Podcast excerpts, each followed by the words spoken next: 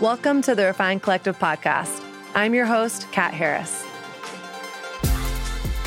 This podcast is designed to hold space for honest conversations.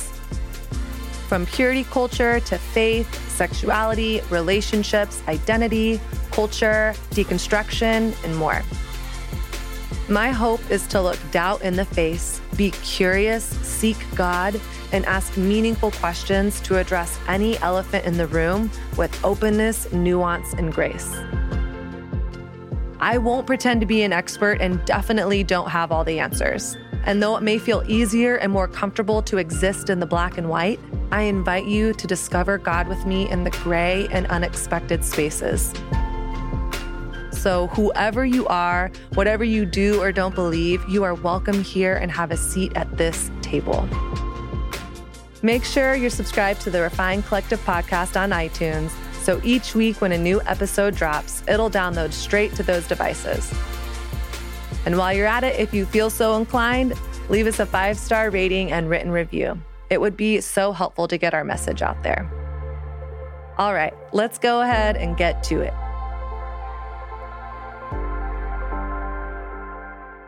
Welcome to the Refined Collective podcast. I am your host, Kat Harris, and thank you so much for being here with me today. Thank you to Newsstand Studio at Rockefeller Center for producing this podcast.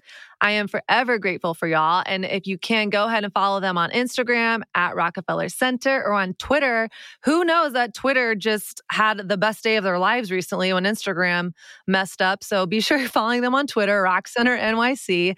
And also, I would love to invite you to join my Patreon community.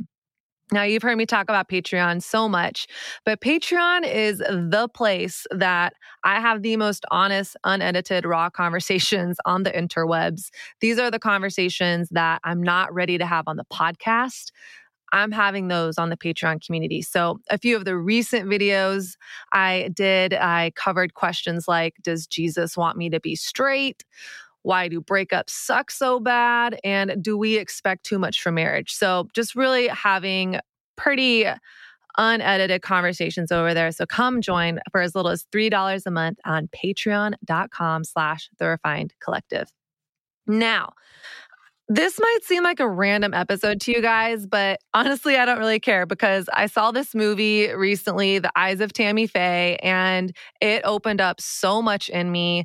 And then I went on a Tammy Faye Bakker televangelist rabbit hole, and I knew I wanted to talk about it. And so I'm talking about Tammy Faye Bakker with my buddy today, Jonathan Merritt. And why am I talking to Jonathan Merritt about this? Well, first of all, he wrote an incredible article about Tammy Faye on The Atlantic, which we'll link in the show notes. But also, Jonathan Merritt is just one of America's most popular writers on issues of faith and culture. He's author of several critically acclaimed books, including Learning to Speak God from Scratch, Why Sacred Words Are Vanishing, and How We Can Revive Them. And he has also contributed and ghostwritten over 50 books. Now, I about died after writing one. So I don't know how Homeboy is doing that, but have so much respect for him. He is an award winning contributor for The Atlantic, a contributing editor for The Week, and a regular columnist for Religion News Service. He has published more than 3,000 articles in respected outlets such as The New York Times, USA Today, BuzzFeed, The Washington Post, The Daily Beast, and Christianity Today. That was a freaking mouthful of a resume, Jonathan. Oh my gosh. Well, here's the difference. I'm older than you. So you'll catch up one By day. how much? I feel uh, you can't be that much older than me. Otherwise, you need to tell me what your skincare regimen is. Uh, I will be this my next birthday. I'm going to turn the big 4-0. I love that. Yeah, I love that. So you're only you're only four years older than me. that's true. That's true. Like- but you can do a lot in four years. That is also true. That's also true. I mean, how does it feel to be a writer for BuzzFeed and the New York Times? Like, what the hell?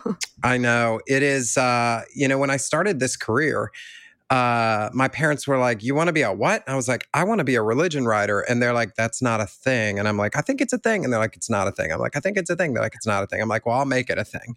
So, um, in some ways, when I was kind of up and coming in this, people really weren't doing it. Now, mm-hmm. now there are a lot of people doing it, but you know, in the early 2000s, people were thinking that religion was going the way of the buggy whip in America. And of course, now we mm-hmm. know we've got Pope Francis and caliphates and uh, ISIS and the resurgent religious right.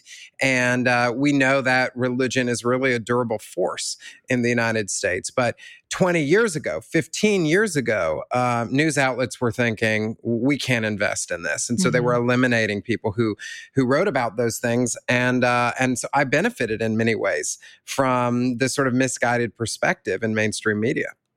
Yeah, I think something that I've always been curious about the work that you do, Jonathan, and we'll get to Tammy Faye because I'm so excited to talk about her. But what I'm so curious about what you do is I feel like in a very polarizing space, faith, politics, and talking about faith in like mainstream culture, it seems like you've been able to say really, really hard things while also kind of keeping the respect and credibility with evangelical culture for a large part, which and respect and credibility with mainstream culture. Because what my experience has been is it seems like you can be one or the other. You either have the ear of culture and your pulse on the heartbeat of what's going on in the world, and then Christians think you're some crazy liberal, or you have the ear and credibility of the church and you have no space in modern culture to have a credible conversation.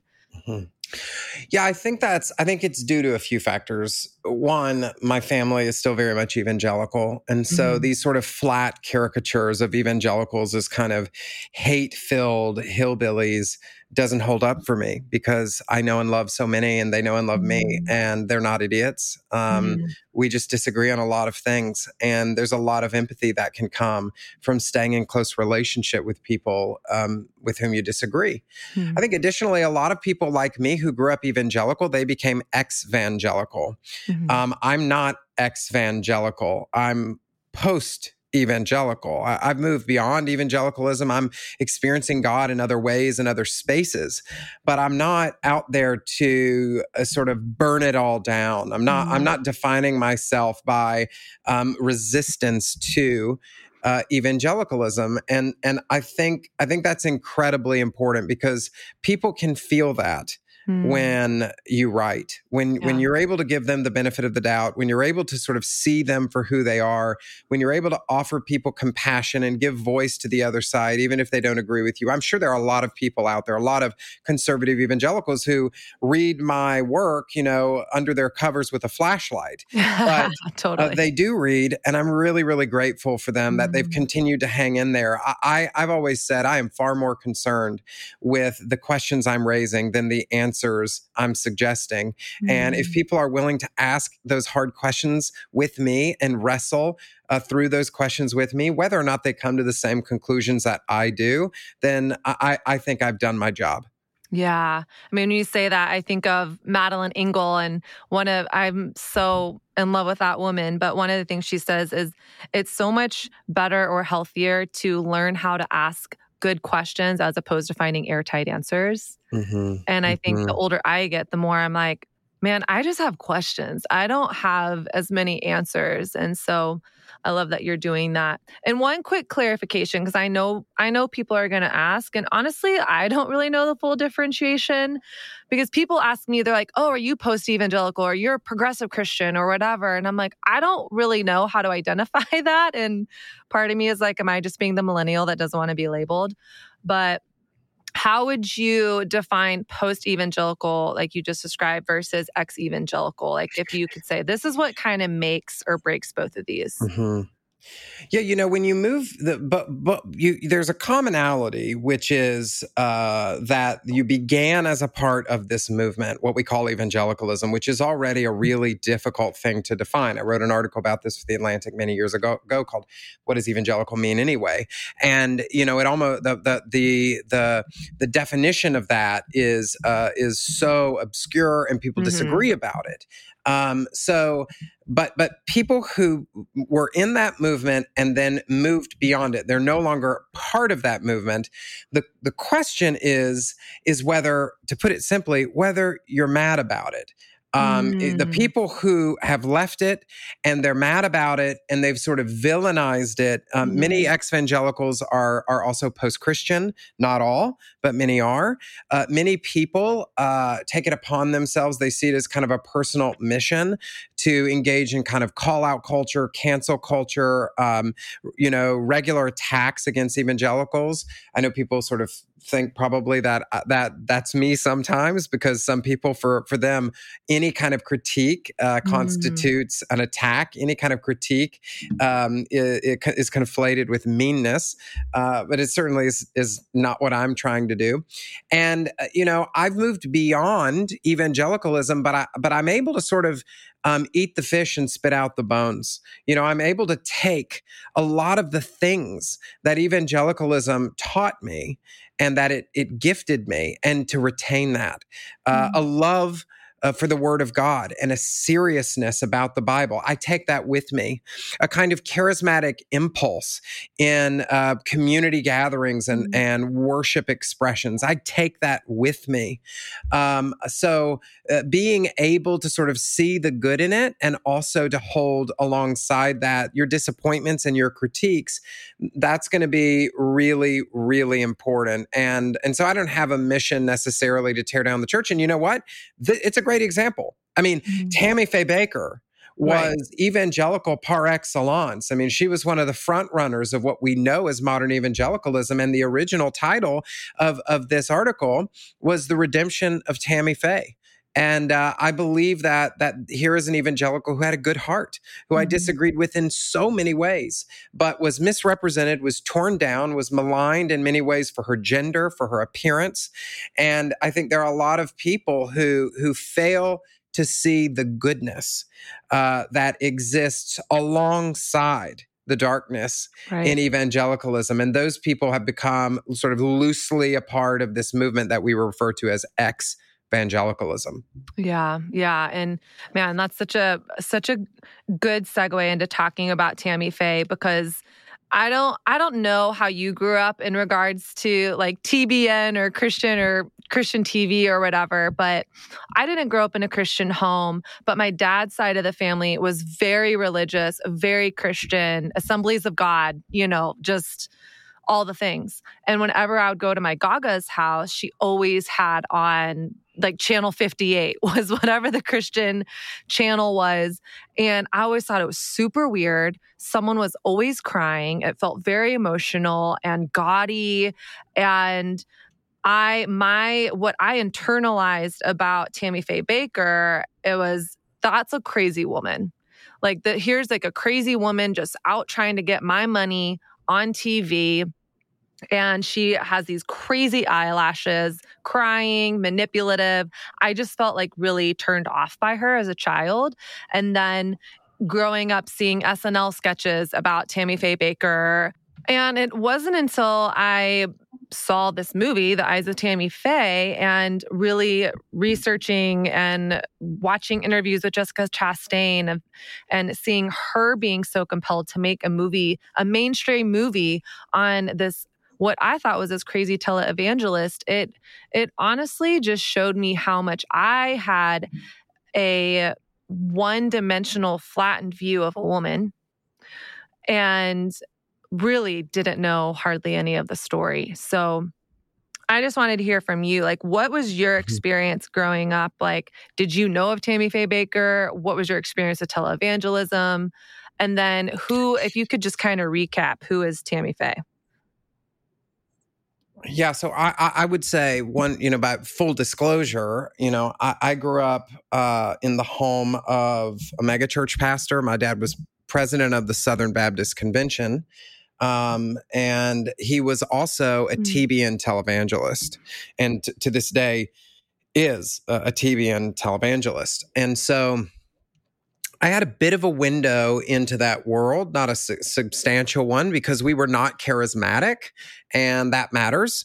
Uh, you know, we were Baptist. And so there was a kind of Baptist stream of televangelism and kind of a, a charismatic one. And those were, those didn't fully overlap. There was some overlap there. So I remember seeing Jim and Tammy Faye growing up, uh, you know, a bit. Their, their downfall, uh, the downfall of their ministry happened when I was pretty young. And so, you know, I, I more remember mm. what happened after that uh, sort of the caricatures, the the media frenzy uh, that that came from that, and uh, and so that that sort of is that that was my experience. Um, you know, TBN was a part of their story, but but not uh, the central part of their story. Um, and so yes I, I, had a perspective of them which was he was a bad guy a criminal and she mm. was a, mm. a, joke yeah essentially yeah and I think the thing, okay, so I'm, I'm gonna, I'm getting ahead of myself. All right. So you've done all this research on Tammy Faye Bakker. You wrote this article. Can you, for someone listening who's like, who the hell is Tammy Faye Bakker? Who are we talking about? Can you just kind of paint a picture of who she is, their ministry, what was big about it, and then what was their downfall? Yeah. So prior to the 1970s, um, there was not much uh, religious TV. It didn't really exist. Some people would be preaching on TV, but there wasn't religious television as we know it. There wasn't a kind of entertainment value to it. You would occasionally have preachers, but it was very rare. Um, but after the 1960s, where you were having these cultural revolutions in American society, uh, the civil rights movement, the rise of feminism, uh, the, the, the the gay rights movement, the environmental movement, uh, the legalization of of uh, of uh, birth control, uh, the legalization of abortion, which came later, I think, in 1974 uh, liberalism was sort of on the rise, and there were all of these kinds of liberal reform movements that popped up. And Christians didn't, uh, conservative Christians, conservative evangelicals didn't like that. Uh, they wanted to to do something about it, and uh, so they began to kind of engage with culture in a different way. So, uh, one of the things that they did was they began to use television as a way to get their message out.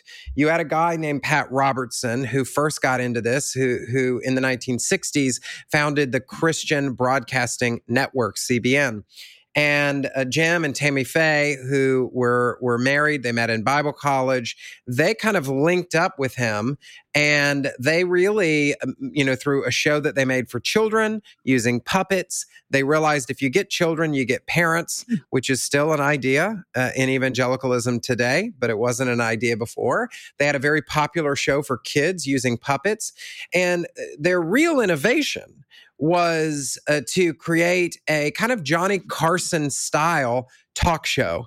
Uh, so they created what was called the 700 Club. It still today airs on Freeform, uh, which used to be ABC Family, which CBN sold to ABC many, many years ago. And it was in their contract that it, it would be required to, to stay on the air. So the 700 Club was the first of its kind, and it created this kind of popular newsy broadcast with a Christian bent. Things soured for them there. They decided to strike out on their own. Uh, they left in the early 1970s. They went out and and founded with uh, a couple named Paul and Jan Crouch what would become the Trinity Broadcast Network with its anchor show called Praise the Lord. Things soured there in a matter of months, and they said, "Screw this! We're, we're not doing anything with anyone. We're doing our own thing." And so, on the East Coast in Charlotte, North Carolina, they founded PTL Ministries, Praise the Lord Ministries. And there they created uh, a religious broadcasting juggernaut. Uh, they were the, I think, the third network in the United States to use satellites. And so they had satellite broadcasting to 40 countries around the world, uh, to uh, 14 million households, 20 million households globally. Uh, they were raising at one time uh, over 100, I think, in 29 million dollars, uh, and they had built a theme park called. Um, uh, it was called Heritage. uh, Heritage. Oh, Heritage, Heritage USA, um, not far from their ministry headquarters, which uh, became the third most visited attraction in the United States next to Disney World and Disneyland. And so by the mid 1980s, they were celebrities. They were very wealthy, um, which was a kind of controversial thing. They lived lavish lifestyles. They were kind of pioneers in that jet setting, you know, m- mansion living uh, way of being a televangelist. That didn't exist before. They were early pioneers of what's called the prosperity gospel, which is this idea that God God blesses people with material wealth and physical health, and um, and that's one of the reasons they they believed that they could raise this money that if you gave your money to them that was part of their blessings and and god would then bless you. Mm-hmm. so there was this kind of pipeline of generosity that was opened up. And you know you find this view outside of christianity too you know the idea that generosity creates a vacuum that will be filled. And so you the more you give the more you get. You'll find that that view in new age spiritualities and in um in a kind of new thought. So it, it's not just a, a charismatic sort of christian idea but in the in the the, the mid 1980s um they they had a very public downfall. It began with uh, a discovery that uh, that Jim Bakker, her husband, um, had an affair with a church secretary named Jessica Hahn, very young. I think she was 21 uh, when this came out. The affair maybe happened when she was 19. Uh, he called a, a, televangelist from Virginia named Jerry Falwell, uh, and they hatched a deal that he would step aside from PTL and Jerry Falwell would take over for a limited period of time, and then he would move back in. But uh, Falwell claimed uh, shortly after that he had discovered rumors of of homosexual encounters that he was a he was a bisexual Jim was a bisexual man and was engaging in these sorts of things that there was all kinds of misbehavior and that the ministry was in terrible shape because there was a lot of really shady dealings going on with money and so they were removed uh, it became a massive scandal huge media firestorm for many many years uh, they were interviewed on mainstream television. They lost their ministry. They lost their livelihood. And uh, eventually, Jim Bakker was uh, charged in federal court uh, for the way that he had um, uh, misused his uh, ministry finances. So I think there were 24 if i if i have this correct 24 counts uh, of fraud and conspiracy 23 counts of money and wire fraud and one count of conspiracy and uh, he was convicted. He was sentenced to 45 years in um, in federal prison. He served five of those years uh, before he was released. He went on to write a book called um, i was wrong where he admitted some uh, of these allegations were true not all. And Tammy Faye uh, eventually divorced him. She married uh, a real estate developer and went on to sort of live her life as one of the most hated, ridiculed, uh, religious figures in in mm. the late 20th century. Uh, in the final years of her life, she wrote some books. She she became a reality TV star. Um, she went on uh, a show on VH1 called The Surreal Life, with uh, Vanilla Ice and uh, and others, and um, but had become a kind of pop culture icon, particularly among the LGBTQ community. She was definitely a, a gay icon, and they defended her vociferously. But among the mainstream media, she was considered largely to be a joke. As a culture, we're taught to do really kind of whatever it takes to advance our career. We'll invest hundreds of thousands of dollars into our education We'll take intern jobs with little to no pay for the experience. If you're like me, you will have moved cross country multiple times to put yourself out there. But then with things like love, we say, oh, it'll just happen when it happens. And with things like, do I want kids or not? We say, oh, I'll think about that someday down the road. I'm focusing on me right now, or I'm working on my career right now. But what if we were just as intentional about our reproductive health and our fertility health as we were about our careers? The reality is, women are having children later in life. But biology hasn't changed, and we need tools to understand the future of our fertility. That's why modern fertility was created. It's the easy and affordable way to test your fertility hormones at home with a simple finger prick. Mail it in with a prepaid label, and you'll get your personalized results within 10 days. Now, traditional testing with your doctor can cost over $1,000 but modern fertility only costs $159 to get the same information. And if you go to modernfertility.com slash refined, you can get $20 off your test. Also, if you have HSA or FSA, you can use those dollars on modern fertility. You'll get insight into how many eggs you have, hormone levels, and other important fertility factors. The results go deep into what every hormone means, and you can also talk one on one with a fertility nurse to review your results and options for next steps. If you want kids today, or maybe one day in the future, you need information to make the decision that's best for you. So right now, Modern Fertility is offering our listeners at the Refined Collective $20 off the test when you go to modernfertility.com slash refined. That means you get the test for $139 instead of the hundreds or thousands it would cost you at a doctor's office. So get $20 off your fertility test when you go to modernfertility.com slash refined. Again, that's modernfertility.com slash refined. You know you're Tammy Faye. I do. I had to do a real deep dive to write this to write yeah. this sto- this story. Um, but uh, yeah, there were a lot of, t- of, twists and turns, and of course, you know, I, I talk about in the piece. Um, you know, after the downfall, she was made fun of. Uh, late night talk shows mm-hmm. eviscerated her. They shredded her.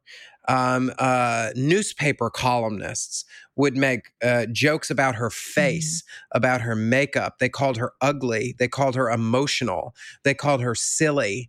Uh, they called her mm. stupid. Um, you know, Saturday Night Live, as you mentioned, famously sort of portrayed her as this idiot good wife, crying off rivers of black goo, uh, mascara from her face. What's interesting is there is not a photograph out there of her crying her mascara off. It's a caricature, but it's not altogether a real one. She did mm-hmm. cry. She cried a lot. She was very she was very emotionally connected. Um, but this this idea of someone just sort of blubbering about and and crying her her makeup mm-hmm. off is something that was created by SNL and and was not yeah. altogether rooted in reality. Yeah, there's so many things that when you're sharing her story, like little like highlights come to my mind. And first is that she wasn't arrested. She wasn't put in jail. Was she a perfect person? No. I mean, I find it really hard to believe that she was completely in the dark about all of the swindling that Jim Bakker was doing. However, he's the one that got sent, sentenced to jail. Yet she she is the one that basically had her career ruined, her reputation ruined. Yet Jim Bakker goes to jail for five years and then to this day has a career. I mean, I looked him up in the last few months. He's actually being sued. Oh, I can't remember by what state, by Missouri, by essentially Missouri. selling yeah. snake oil that cures people of COVID. Like this man is a con man and he has been able to live and thrive and move on with his life. Yet a woman has a she had a scarlet letter on her chest for the rest of her life because of the actions of the man in her life. And I just think that is such mm-hmm. an interesting metaphor for how the disparity between how we treat men and women and the different standards. Like, why is she being mm-hmm. punished for the quote, for the sins of her husband, essentially? Like, why was he able to have a mm-hmm. career? But she wasn't after all this is said and done. And you know, people might not like what I'm about to say, but the fact that he was sentenced to 45 years and only served five, like, man, you talk about white privilege, the privilege of being a white man in our country. And mm-hmm. I feel the injustice of it as a woman just, it like makes me so upset And then another thing that comes to my mind is we're talking about, I mean, the era of Pat Robertson and Jerry Falwell, you know, the guys who felt their moral and ethical and religious responsibility was to, you know, get the make American Christian again and and to get all the liberals, you know, to stop doing what they were doing. Yet we have this woman, Tammy Faye Bakker, in this time when women were were not given a seat at the table. And to be frank, you know, it's 2021. We're still trying to get our seat at the table. But in the 70s, when women really didn't have a voice, she was leading her own talk shows on a Christian network. She scandalously brought a, a gay AIDS patient on her talk show and that's one of her most favorite interviews when no one else would do it. No one else would have on a Christian talk show in the 80s during the AIDS pandemic would have a gay Christian pastor on their talk show. Mm. But she did. She was doing things that even in 2021 in evangelical culture are scandalous. She was saying, I have a calling on my life too. Just because I'm a woman doesn't mean I need to stay at home. I, and she fought for her place in the in her marriage and in her ministry. And I think when I saw that AIDS, the interview with the AIDS patient in the movie, I was like, this can't be real. Like, there's no way she did that in the 80s. And I looked up the interview, and sure enough, like, she was having conversations that no one else was willing to have have or no no mainstream christian person was willing to have. And so part of me was like man i feel like tammy faye like walked so things places like hillsong could run.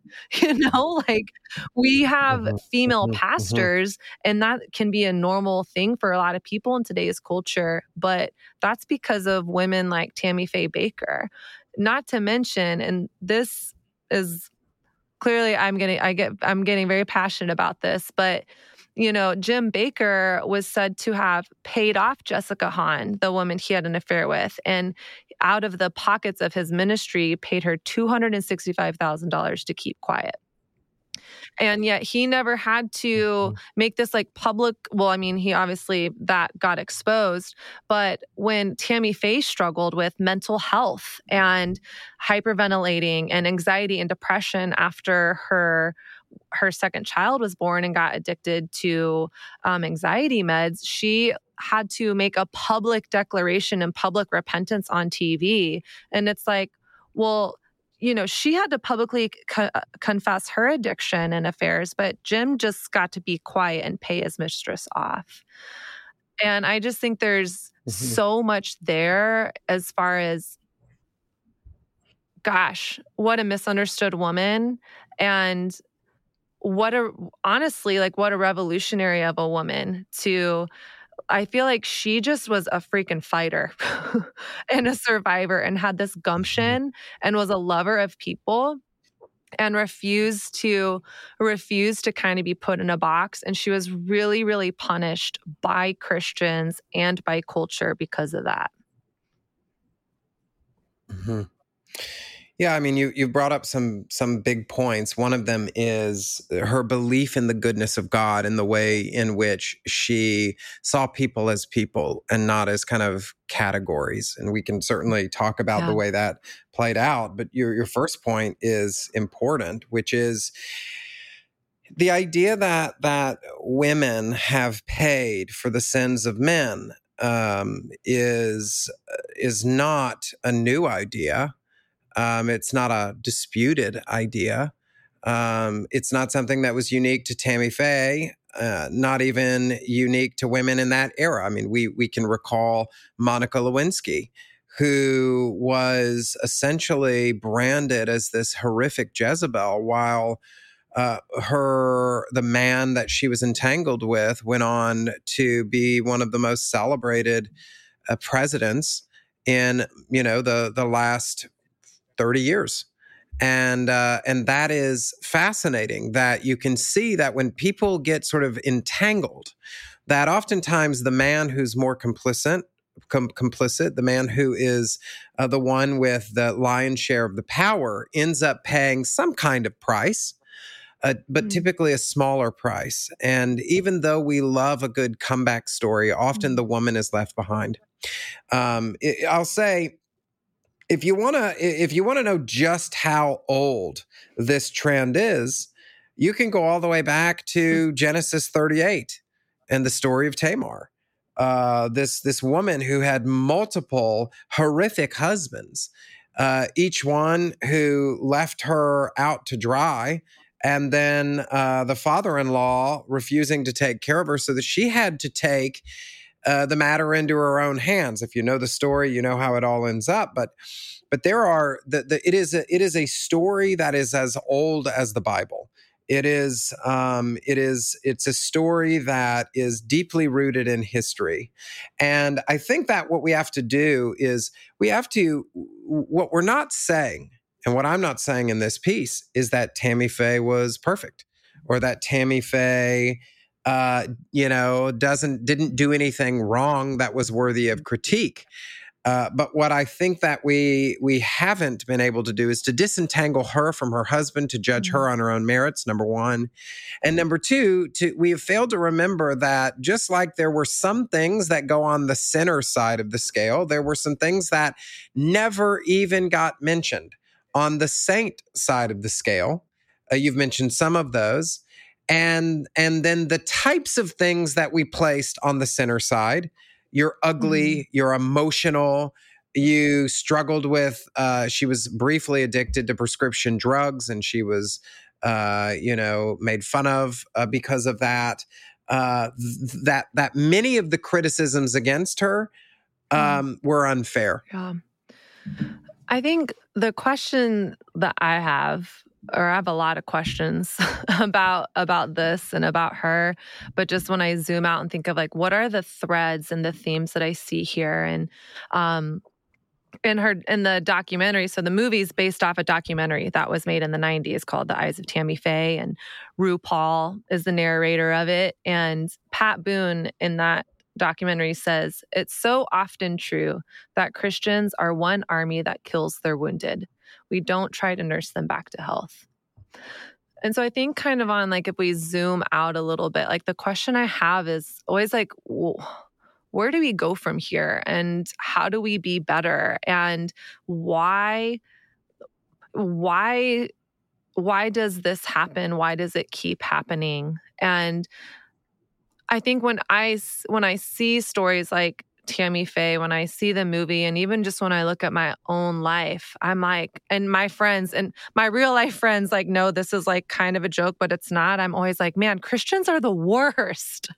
like, seriously, like we say that we believe in this God who is big and gracious and expansive and full of grace, yet often those of us that identify as Christians. And I mean, listen, I have been I have been an awful Christian and I'm probably still an awful Christian every day. Um, but why are we not better at like surrounding people who are hurting? Why is it easier just to mm. make Tammy Faye a joke? Well, she's just another crazy woman. Mm. Why do we do that? Yeah. Well, you know, I think you're asking eh, two questions that are connected, which is there is a kind of of anger that you find among kind of secular, quote unquote, secular culture toward mm. pe- people of faith, oftentimes, um, and and and that is uh, often due to what you would call um, emotional mm. outsourcing. Um, people have been hurt by religion They've been hurt by the priest uh, when they were growing up. They've been hurt by friends who've used the Bible to shame them or scold them or repress or oppress them. And so they will often outsource that that hurt to whoever is in the spotlight today. And uh, so it's real pain that you're uh, seeing, and it's pain that is justified that you're seeing but it's mm. misapplied mm-hmm. oftentimes. That happens a lot. um, in the Christian movement, people who are kind of committed Christians who get mad and why we destroy our own. There are a lot of, of explanations for why that is, but one is is a kind of sense of betrayal that people feel that I trusted you, I I I gave you money and wow. and I gave you time and um, you know that that when when religion is involved, oftentimes the person of God becomes a kind of stand in for God. And so we can transpose onto those individuals the same things that we transpose onto God that you should never disappoint me, that you will always do the right thing, that you will, um, you will be mm-hmm. without sin. And then um, those, the, as those perspectives take hold, they obviously lead inevitably to disappointment and disappointment feels a lot like betrayal, and betrayal seeds anger. And so, the ways in which these systems intertwine with celebrity culture, intertwined with consumerism, intertwined with broadcast media, uh, radio, television, uh, podcasts, now social media, um, are all kind of conspiring together to create these mechanisms. They're very complex, but there's a lot of answers for for why that is. Both people outside uh, who maybe they were never part of it at all, or maybe they defected from it. Now they're mad about it, um, or those who are still inside. And and I think the the other thing that happens within religious communities we have to remember that American history has its roots deeply connected to Puritanism. And uh, we are still quite puritanical. Even those who are non-religious are puritanical. I mean, uh, liberal fundamentalists are as as plentiful as conservative fundamentalists. They just have different fundamentals, and they use the same tactics, which is uh, once you deviate from uh, this sort of set of rules that we that we've put into place, then you have to be cut off, and anybody who is sympathetic to you has to be cut off, and anybody who is sympathetic to them has to be cut off, because there's a kind of purity of the movement, and and it allows us to keep our our kind of post enlightenment mm-hmm. dualistic frameworks of black white uh, you know, uh, uh, good, bad, right, wrong in place. And it makes life very simple for us to say, oh, she's not good, she's bad. So now I can sort her into a category and I, and I don't have to deal with her humanity. And that's what happened, I think, in this is that in a dualistic framework, she had to end up in one of those categories. And it was a lot easier for people, both inside the church and outside, to put her in the bad category. And what I think is, is that there is another category that transcends uh, that, that, that kind of dualistic framework, mm. which is the category of human. And we failed to see her as human. We failed to see many women in this era as human. People like Tonya Harding, people like Marcia Clark. And uh, when when we need a an easy argument to prove to the world that these people go in that category of bad, of wrong, particularly when it comes to women. We return to the weapons that we know are incredibly effective, namely, you're ugly, you're stupid, you're silly, uh, you you're emotional, and so there's a trend there. And those those those those weapons come out. Uh, we use them over and over and they're incredibly effective. And so, as people begin to see that those weapons work, uh, it makes sense to me that we continue to use them over and over and we even pass them yeah, down to and, future generations. And, and then we absorb them. Like me as a child, my experience of Tammy Faye Bakker was what? She's crazy. She's emotional. She's manipulative. And here I am as a 36 year old thinking about what do I think of Tammy Faye? And I'm like, oh, she's crazy. She's emotional. And I'm like, wait a second, I'm a feminist. I I don't believe in the flattening of a gender or saying someone is crazy for having emotion, but it's like the the effects of what you're describing is in my bones it's in my neural mm-hmm, pathways mm-hmm. like the the effects of the oppression of women of patriarchy of of weaponizing against my own gender even is in my own it's just so even second nature to me and i think for me that was humbling to really reflect on why did i mm. think what i thought about this woman and that felt mm-hmm. yeah just mm-hmm. felt really just really humbling like oh like i'm not better than anyone on snl who was making fun of this person i didn't even question my whole life why i thought what i thought about this person she just was a flattened caricature because that's what i allowed myself to be um infiltrated by um yeah and and there and there are historical uh mm-hmm. explanations for these kind of misogynistic um, mechanisms. You know, we're talking about women are emotional, women are crazy. Um, you know, typically, if somebody is called hysterical, it's a woman. In fact, uh, you know, the the word sort of tell, tattletales on itself. Uh, hiss, as in hysterectomy um, the word is rooted in female imagery. And so it happens in, in the late 1900s. Freud begins to study these kind of emotional reactions that are happening throughout culture. They happen almost uh, often with with with uh, they happen most often with women who are forced to bear uh, a lot of the trauma in the late nineteenth in the late um, nineteenth century, and so uh, they begin to talk about hysteria. And hysteria is just the word for the emotional effects of trauma that were almost always given to women. We said women are hysterical. Women become crazy. Women become irrational. Women become emotional. And we sort of overlaid psychology and medicine to that uh, those constructs continued for decades. It wasn't until after World War II when we had shell shock, what we began to be called shell shock. And really, it wasn't until the Vietnam War when we began to look at PTSD that we began to see that uh, these emotional traumas are not mm-hmm. unique to women at all, that men and women both experience them. They experience them in different ways, but the mm-hmm. damage had been done.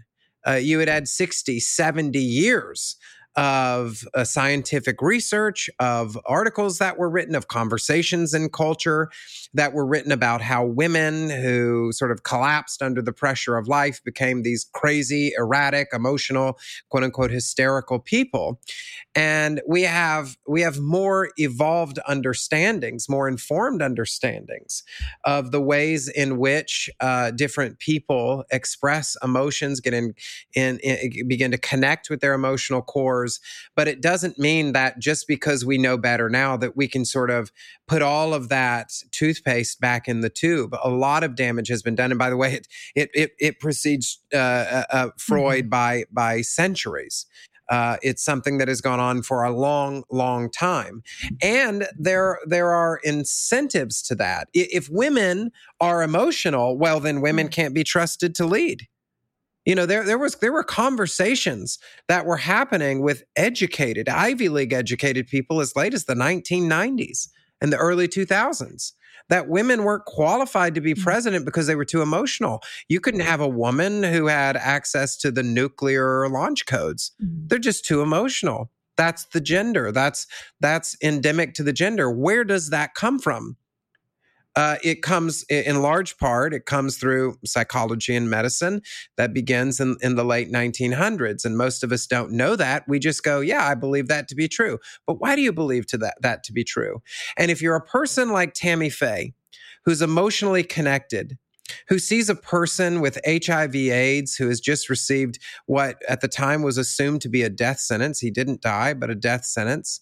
And you're brought to tears Today, we would say you're having an mm. appropriate reaction. At the time, we would say that makes you unstable. And uh, that was uh, incredibly unfair uh, to her. And she was mistreated uh, because of that. But but in in reality, this was a woman who reached out to people who were gay and lesbian, who loved people regardless of who they were, who never retaliated against the people who tore her down, who even though Jerry Falwell was sort of her nemesis, uh, he destroyed her life. Uh, you know, it was reported that when he uh, when he died in the early 2000s, mm. that she wept. Um, she she loved even the people who hated her guts. And if you see the last interview she gave uh, on Larry King Live, she was she had been whittled down to 65 pounds with inoperable cancer. Uh, she was asked what she would say to all of those people, and mm. she said that she loved them and that she forgave them. And it was believable because it was true. Wow. And she died the next day. I have goosebumps literally all over my body. And I think what I think of is what a, first of all, what a complicated person, but also, man, what a person who, as imperfect as she was, like it just seemed like she really, really loved God and stayed the course. Mm-hmm. And um, it was messy, but wow, like I just, I just think like what a picture of God's love for people. Um, so wow. Well, Jonathan, thank you so much for your expertise on this really niche topic. I think we have to tell stories. We I've gotten to tell a lot of stories of Christians who've given God a bad name. Um, and this is not one of those. This is someone who, on balance, was imperfect but represented the unconditional love of God in ways that most Christians will never even approach. You know, there's a scene in the movie where she's living um, in Palm Desert. She's in an apartment, and there are these boys who are laughing at her. And she walks up and introduces herself. She says, Hi, I'm Tammy Faye. And, you know, they kind of make it corny. She gives them some headshots of hers and she signs them. But it's trying to get at this idea that she still loved people, even who made fun of her. Uh, you know, people would wear the eyes of Tammy Faye, the, or the uh, I ran into Tammy Faye at the mall, which you can still buy these T-shirts, which is a blotch of makeup on on the front of a shirt. And anytime she met people who had those shirts, she would walk up and introduce herself and say hello and try to get to know them. I interviewed Jay Bakker, her son, for this article, and he said that that story is rooted in truth, but it's not the true story because he was there for the true story. In the true story, she was at a mall and there were some uh, teenage boys who were heckling her, who were making fun of her, who were calling her names. And she walked over, she introduced herself, she got to know them. Um, she took them to uh, the food court where there was a Marie Callender's. She bought them all lunch and she hugged them goodbye and thanked them for her time, uh, for their time. That, uh, that has to be a part of the story. And unfortunately, for all of her life, for most of her life, that was not a part of the story. Uh, we made her a joke, we called her names, and we felt really good about ourselves while we were doing it. But I hope when people read this, they think, good on her and shame on us because we can do better. Jonathan, thank you so much for your time. Oh, it is my pleasure. And thank you so much for making space for me. What a conversation with Jonathan. I just adore his heart. And man, the knowledge that he has on Tammy Faye Bakker just is so, so deep and rich. And two quotes that I want to read you. One is the last sentence in Jonathan's article on The Atlantic, which is linked in the show notes. He says, The gay community and now Hollywood is doing the job that the church never did. And then there's this famous quote that Tammy Faye has in sort of response to her love and acceptance of the LGBTQ plus community. She said, I refuse to label people. We're all just people made out of the same old dirt, and God didn't make any junk. And I've communicated it in a hundred different ways in this conversation, and hope and Jonathan has too as well. But just the humanity of this woman and how much she loved people well. And I think in her story and in her life, what I challenge myself and invite you into as well is why do we make the judgments we make on people? Do we give people the permission to be human? And can we can we commit to being better to loving people without an agenda? To seeing people as whole people, not just in this binary of good, bad, right, wrong, black, white. Can we refuse to label people and remember that We're all just people made out of the same old dirt, and God didn't make any junk. All right, if you want to stay in touch with Jonathan Merritt, you can go to his website, jonathanmerritt.com. That's M E R R I T T.com. His Twitter is Jonathan Merritt. His Instagram is Jonathan underscore Merritt. His Facebook is at Jonathan Merritt Writer. Grab his book, Learning to Speak God from Scratch. Check out his Atlantic articles. He is a true gem. All right, talk to you soon.